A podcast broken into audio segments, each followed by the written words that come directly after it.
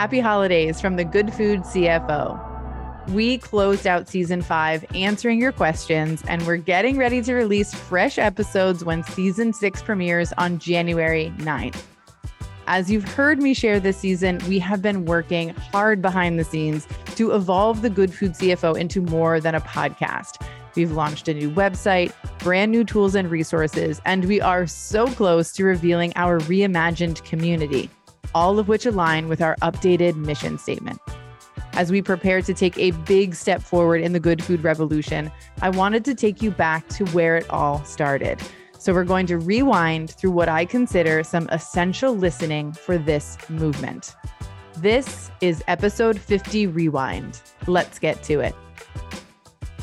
Today on the podcast, I am kicking off season five by sharing some of the big takeaways I had from our recent fireside chat and what we're doing next to keep the good food revolution rolling forward. Let's get to it. I want to kick off this episode by saying a big thank you to everyone who shared a screenshot of where you were listening to episode 49 on Instagram who posted about the episode on LinkedIn or commented on our post, and who sent a personal message to my inbox. I also want to thank those of you who forwarded the episode to your food business founder friends, communities, and fellow industry disruptors. The response to the episode was everything I hoped for and more than I ever could have imagined. When we checked the download numbers at the end of last week, the episode had been downloaded two times more than our most popular episode. And what that tells me is resoundingly that you are all interested in creating real change in the industry and building good food businesses on your own terms. I also want to share how wonderful it was to gather as a community during the fireside chat that we held on August 8th. We put that event together after seeing all of your comments and all of the downloads that were happening with the episode because we wanted to create an opportunity for everyone in the industry to come together and for founders to have a platform to share your struggles, your frustrations, and your wins. And so that others could see themselves in you and your experiences and be inspired and encouraged. And not only that, but to know that none of you are alone in wanting to do things differently. I left the fireside chat thinking how wonderful it was to be together, even if it was only for an hour. And I also left thinking, quite honestly, for a few days after the fireside chat, what next? And where do we take this conversation from here? And what did I learn from the group? What were my big takeaways? And how can I best serve this community that I love so much and really want to drive change within? And one of the big things that I realized is that I don't have all the answers and that we still need to hear from more of you in the community. So, our team, along with the help of a few industry experts, put together a brief survey to gather more insights on where you, as founders, are feeling confident and where you feel like you need more support or want to learn more so that you can build a business on your own terms without doubt or without second guessing yourselves. So, everyone who registered for the fireside chat got a link to that survey in their inboxes at the end of last week.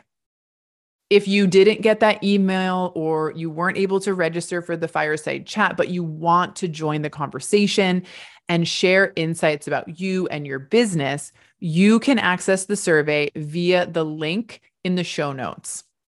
I hope that you will go to the show notes and and get that link and share with us because it will really help to create the path forward and ensure that this revolution does indeed keep rolling on. what the fireside chat confirmed for me was that I am only one piece of the puzzle and that we really do need each other. As a community of food founders, when each of you were speaking and being active in the chat on Zoom, I saw that you need each other, that you need access to stories and experiences and business owners who have struggled and who have succeeded. One food founder shared how they worked with distributors early on in their business and then left one of the distributors because the relationship was not mutually beneficial. And I remember thinking that is a story that needs to be told. And I'm so glad that it's happening here because so many founders, I think, would view that as a loss or a failure when indeed it was a victory for that brand. And we got to hear that because the founder also shared that after leaving that relationship, they were able to recognize other opportunities for growth, and their business is in a much better place financially and overall as a result of leaving that relationship. It was awesome to hear, and it was awesome to see the reactions from the group. Another founder shared that they don't do off invoice discounts with their distributors. And we saw, like, literally in the chat and, and in the video, that many founders on the call didn't know that that was a negotiable thing. And I remember thinking, the revolution is growing stronger right in that moment because now more good food founders know that they can say no and that they can negotiate for relationships that are mutually beneficial and beneficial to their brands, not just the distributor. And then another founder shared that they turned down a contract from a high end retailer, the kind of retailer that from the outside would imply that that brand is making it, right? Their family would be so proud, their followers and competition would probably be impressed. But the contract didn't benefit the brand financially. It was not an equitable relationship. And by sharing this story during the fireside chat, I know that it gives other founders the confidence to walk away from similar contracts. And in the future, if more good food brands tell that retailer no and demand a more equitable contract, the retailer will have no choice but to make a change. And then the entire food community wins. The fact that these three stories and more were shared in just an hour, and to think about the impact that these stories had on the founders that were present that day just gets me so excited and really looking forward to having more time together and serving the revolution, if you will.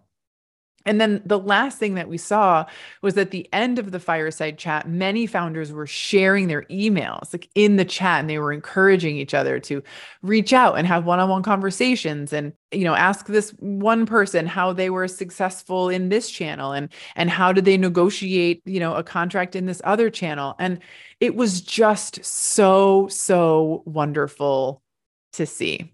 The fireside chat also confirmed that we need to highlight companies that are creating a disruption in areas like distribution and food service and retail so that more founders know the full breadth of options that they have to build their business and not only what the options are but how to successfully utilize those options to maximize opportunity and build profitable businesses and we know that a change, a big disruption, needs to happen in the media to combat this groupthink that is currently happening around how to build a business and to disrupt and change the financial stories being told in the media because they do not represent the majority.